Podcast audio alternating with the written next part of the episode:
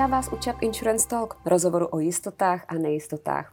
Už 30 let se o minimalizaci rizik nejen prostřednictvím osvěty stará a snaží Česká asociace pojišťoven. A jak se jí to daří a co chystá do dalších let? O tom si budeme povídat s výkonným ředitelem České asociace pojišťoven Janem Matouškem. Dobrý den. Dobrý den. Letos v říjnu oslavila Česká asociace pojišťoven 30 let od založení, tedy slavíte průběžně. Předpokládám, vy sám jste v asociaci 8 let. Jak jste vnímal trh pojišťovnictví v Česku při nástupu do funkce, jak ho vnímáte dnes? Nebyl jsem na tom jinak, než je, myslím, většina veřejnosti. Možná jsem byl trochu poučenější, ale pohled na pojišťovnictví zvenku a zevnitř je hodně jiný. Když jste uvnitř, eh, eh, tak vidíte, čím vším se lidi v pojišťovnách musí zabývat. Eh, a co vlastně management pojišťoven každý den řeší. A já jsem přišel z bankovní asociace a vlastně jsem byl překvapený tou obrovskou diverzitou témat. A mimochodem i tím, jak management pojišťoven, včetně těch generálních ředitelů, umí být jako hluboko eh, v těch, eh, v těch tématech. Bez toho to dost dobře nejde, ale, ale musíte si zvyknout, že jeden den řešíte ceny oprav eh, v servisech, další den následky krůpobytí, ale musíte rozumět i biznisu cestovních kanceláří nebo demografickému vývoji tohohle pohledu je práce v pojišťovnách a v té asociaci taky jako nepochybně eh, výzva, aby eh, jako člověk eh, studoval. Pochopila jsem za těch bezmála 50 dílů Chap Insurance Talk, že skutečně generální ředitelé z pojišťoven klidně jdou do autoservisu, aby zjistili, jak to funguje a aby věděli. Takže to je opravdu neuvěřitelné. Když se teda podíváme na ten trh, jaká je role asociace? Jaká by měla být? Asociace naše stanovy říkají, že má reprezentovat pojišťovny ne navenek a v legislativním procesu. Samozřejmě to, co je naše účast eh, v připomínkových řízeních, diskuzích eh, s evropskými regulátory, s národním regulátorem, s poslanci, eh, tak to je nepochybně nejdůležitější. Ale vedle toho ta asociace nemůže být zahleděná jenom na prosazování zájmů pojišťoven. I to mimochodem musíme dělat rozumně, eticky, musíme si vážně dělat priority, prosazovat jenom to, kde umíme dobře vysvětlit, proč to potřebujeme a co z toho dobrého budou mít naši, naši klienti. Eh, ale zároveň role té asociace eh, spočívá ve zlepšování podmínek eh, na tom trhu obecně. To znamená samoregulaci nepochybně, tam, kde vidíme, že můžeme dělat něco něco lépe, eh, co bude transparentnější, co klientům bude pomáhat. Například v... teď samoregulace, co se týče podpojištěnosti, aby si klienti mohli zjistit, jaká je správná hodnota, kterou by měl mít pojištěnou. Pod, podpojištěnost, nebo třeba teďka nový náš standard přístup k vyléčeným osobám z onkologických onemocnění. Právo na zapomenutí. Právo na zapomenutí. Asociace je tady taky od toho, aby eh, ten trh zlepšovala vzděláváním, že eh, hodně rozvíjíme nejen zkoušky odborné způsobilosti a následné vzdělávání, prostě to, co vychází ze zákona, ale věnujeme se tomu, aby jsme pojišťovnám vlastně dneska už každý týden navízeli jeden odborný seminář, aby se lidi mohli něco naučit a být v té práci lepší. A, a pak nepochybně eh, je to ta významná část komunikace s veřejností, ať už eh, o tom, co vy novináři tak rádi eh, chcete, aby to byla ta asociace a ne ta jedna komerční pojišťovna, která jim odpoví, ono se to dá líp potom použít, tedy aby jsme edukovali tímhle způsobem, ale aby jsme se věnovali v komunikaci i prevenci. Eh, to jsou třeba ty naše velké kampaně v oblasti škod na silnicích, ale třeba i životního pojištění to je něco, co se tak trošku vyvíjí v čase. Když bychom se podívali na těch 30 let, jaké tam byly zlomové okamžiky, jaká tam byla zlomová témata? Těch 30 let eh, naspátek, eh, to byly první roky po demonopolizaci trhu. To znamená, eh, to je nepochybně první, první zlom. Vznik komerčních pojišťoven, příchod zahraničních investorů, to je něco, co tomu trhu nepochybně pomohlo. Druhá věc je pak zlomová hodně demonopolizace povinného ručení toho produktu.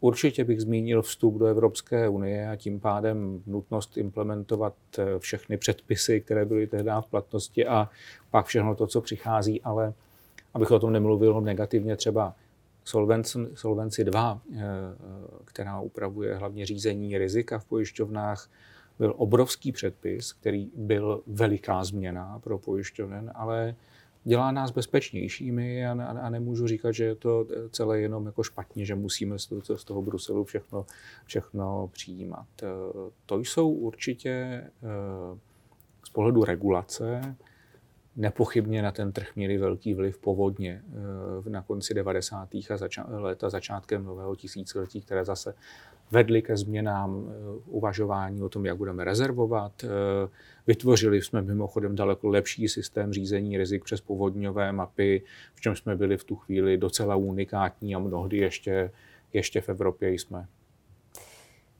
A jaká jsou ta hlavní témata poslední doby?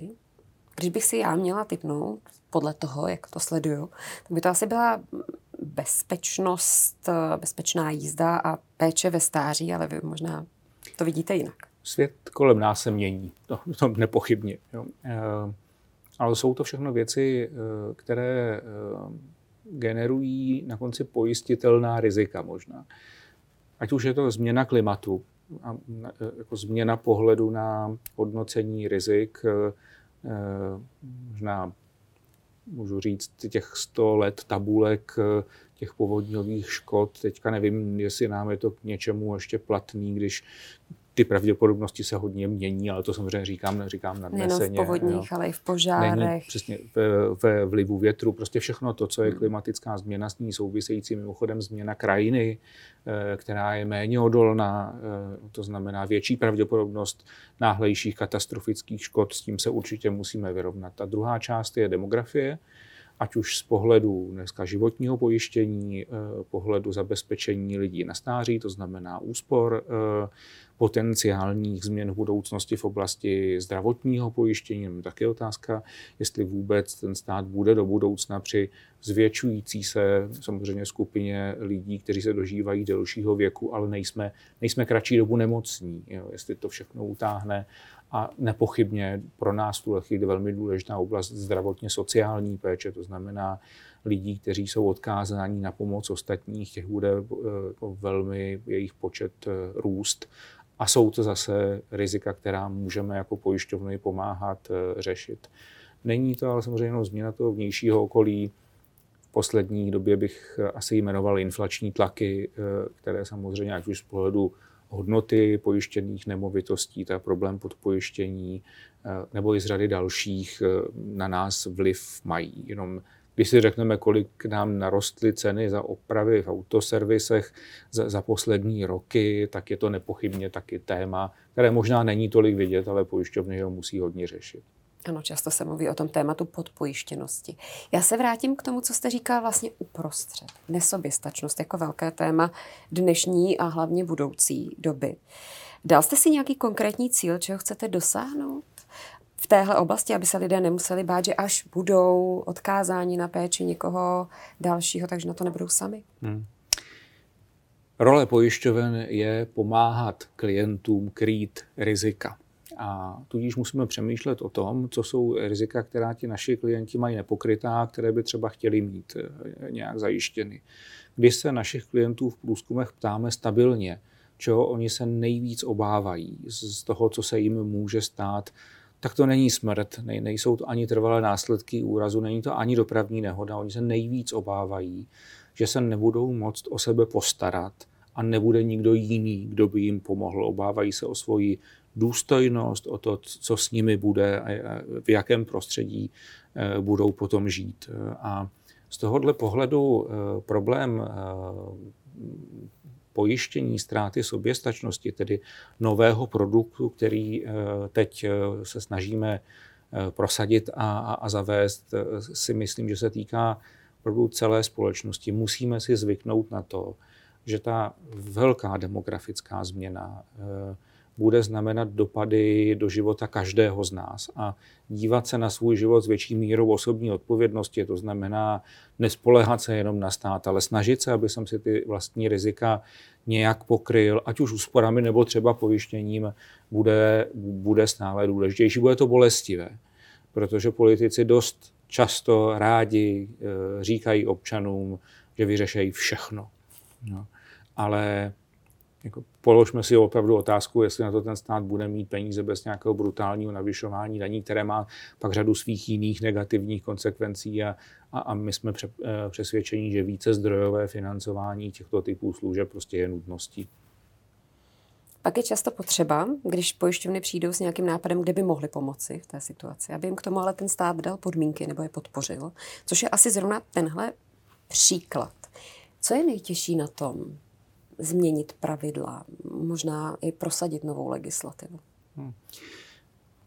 Já vždycky říkám, že my musíme být velmi transparentní v tom, co, co chceme a musíme nepřehánět v, ve, ve strašení. To jako dost eh, často eh, řada účastníků legislativního procesu dělá. Řekne, když se nestane tohle, tak se stane nějaká katastrofa. Jo. Ona se vesměs nestane a ubírá to důvěryhodnosti. Musíme uh, pracovat hodně s daty, musíme přednášet uh, fakta. Jo.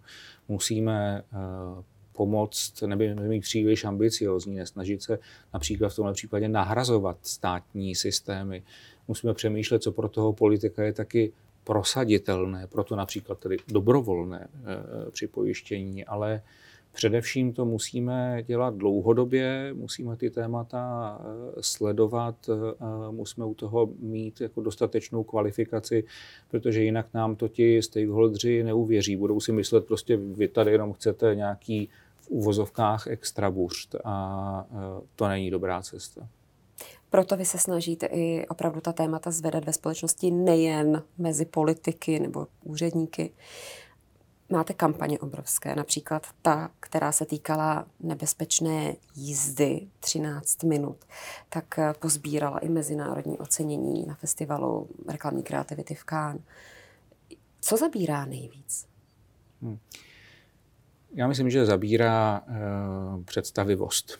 Uh, dneska obzvlášť mladí lidé, ale vlastně nikdo eh, nechce, aby jsme ho poučovali těmi kampaněmi. Eh, to, co my se snažíme, je ukázat následky, ukázat eh, divákům, ať už se týká to telekampaně, kterou jsme dělali na telefonování za volantem, na agresivitu nebo právě na vysokou rychlost, co stojí na konci toho, když prostě budeme ty pravidla porušovat, budeme hazardovat, jezdit příliš, příliš riskantně.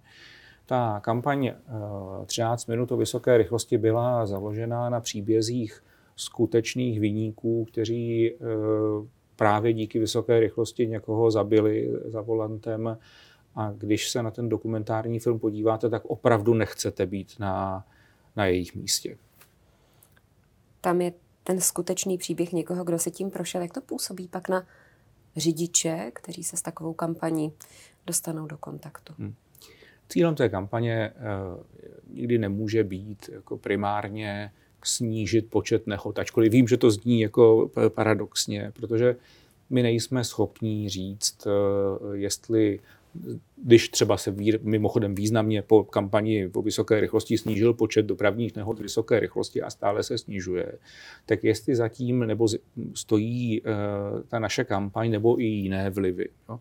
Myslíme si, že velká část toho je za tou kampaní, protože nic moc jiného se nezměnilo, uh, ale neumíme to změřit. Co umíme změřit, eh, je co si mysleli lidé před kampaní a po té kampani. A to u všech těch kampaní nám dávalo eh, vždycky velmi povzbuzující výsledky. Když nám u problematiky agresivity třeba půlka lidí, respondentů v průzkumu na konci říkalo, já jsem opravdu změnil svoje chování trochu, eh, když jsem viděl vaši kampaň.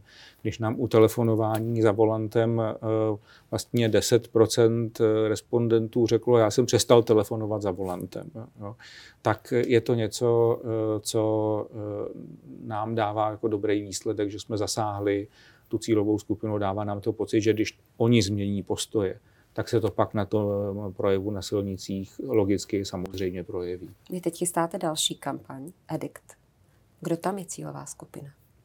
Cílová skupina téhle kampaně, která je kampaň proti drogám, vznikla jako kampaně proti drogám za volantem, ale když jsme ji připravovali, tak jsme si uvědomili, že ten problém eh, drog, ať už eh, tvrdých drog nebo léků na předpis, je daleko širší, než jsme si ho vlastně uměli představit mimochodem. A z průzkumu zase, které jsme si dělali, nám vyšly čísla, které jsme nečekali, takže já teď no, před týdnem někde na nějaké konferenci, kde bylo 130 lidí, jsem říkal, tak podle toho průzkumu 13 z vás, co tady sedí, bere tvrdé drogy pravidelně.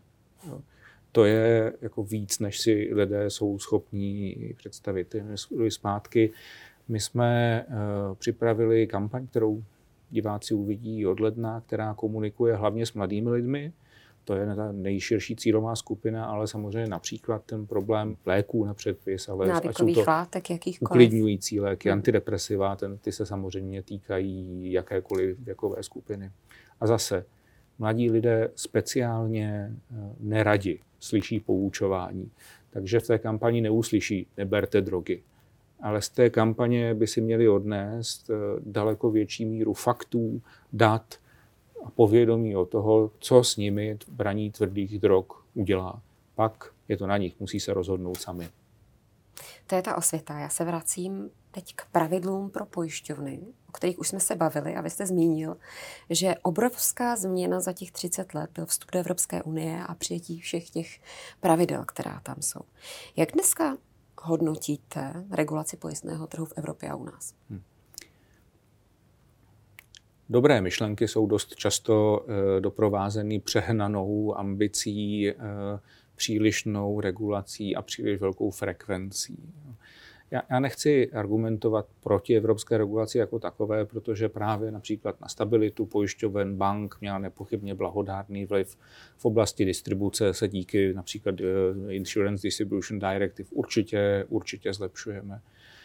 To, co nás asi nejvíc trápí, že té regulace zaprvé je příliš mnoho eh, a že nedává komise eh, ani Evropský parlament nejen dostatečný čas na to, aby ta regulace něco změnila, aby jsme ji dobře pochopili. Ona je taky extrémně komplikovaná, ale uh, už ve chvíli, kdy máte konečně naimplementováno, tak uh, se v tu chvíli většinou dozvíte z, z komise, že bude nová další, další úprava té stejné, stejné direktivy, takže jste v plovoucím procesu změn, aniž byste věděli, jestli ta poslední byla, byla úspěšná.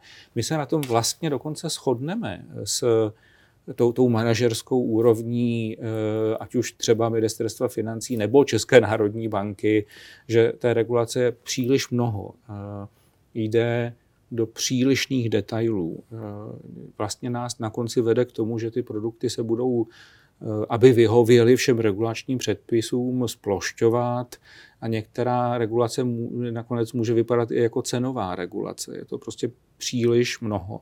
Někdy to trochu vypadá, že se Evropská komise stala fabrikou eh, na, na regulaci a že když ten příslušný odbor Evropské komise příští čtyři roky nevyprodukuje nějaký další návrh směrnice, že by tam mohly být zbyteční. To je perverzní přístup eh, k eh, regulaci finančního trhu a samozřejmě trápí nejen nás, trápí, trápí celou Evropu. Jestli to dobře chápu, tak ta regulace stanovuje pojišťovnám úzké mantinely, že to ovlivňuje tvorbu produktů, možná jejich chuť je tvořit, nebo vůbec možnosti, protože prostě je to hmm. tak úzký manévrovací prostor, že mohou nabídnout všechny to samé hmm. a nic jiného. No na konci to k tomu samozřejmě vede. Jo.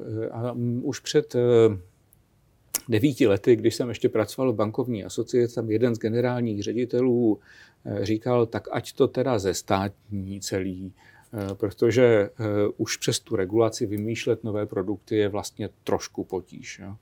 A my v pojišťovnách se teda vyznačujeme tím, že nemáme rádi rizika. Se jim snažíme rozumět, eh, ale to, že se jim snažíte rozumět, vede i k výrazné averzi vůči rizikům. A na konci vlastně to, že musíte stoprocentně vyhovět všem evropským regulacím, výkladovým stanoviskům, benchmarkům, dalších eh, řadě soft law dokumentů, které vydává třeba komise EIOPA a tak podobně, tak to vede k extrémní opatrnosti a samozřejmě to omezuje prostor na inovace, to tak je. Tak předpokládám, když se tak dívám na to, co dělá asociace, že ta je přeci jen trošičku méně rizikoaverzní než ty samotné pojišťovny, vzhledem k tomu, do jakých se pouštíte projektů a kampaní. Co plánujete teď v nejbližší době? Máte nějaký cíl, kterého byste chtěl vy s asociací dosáhnout?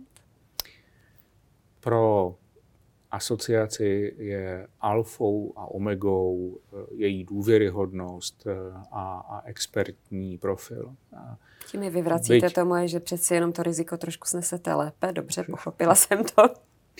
A, ale vážně, eh, my pokud máme vnímat eh, a, a zastupovat tenhle trh, tak nás to okolí nesmí vnímat jako sice možná dobrý právníky, ale oni pořád něco chcou eh, a, a chodí a chtějí tamhle v tom zákoně něco, ně, něco předělat.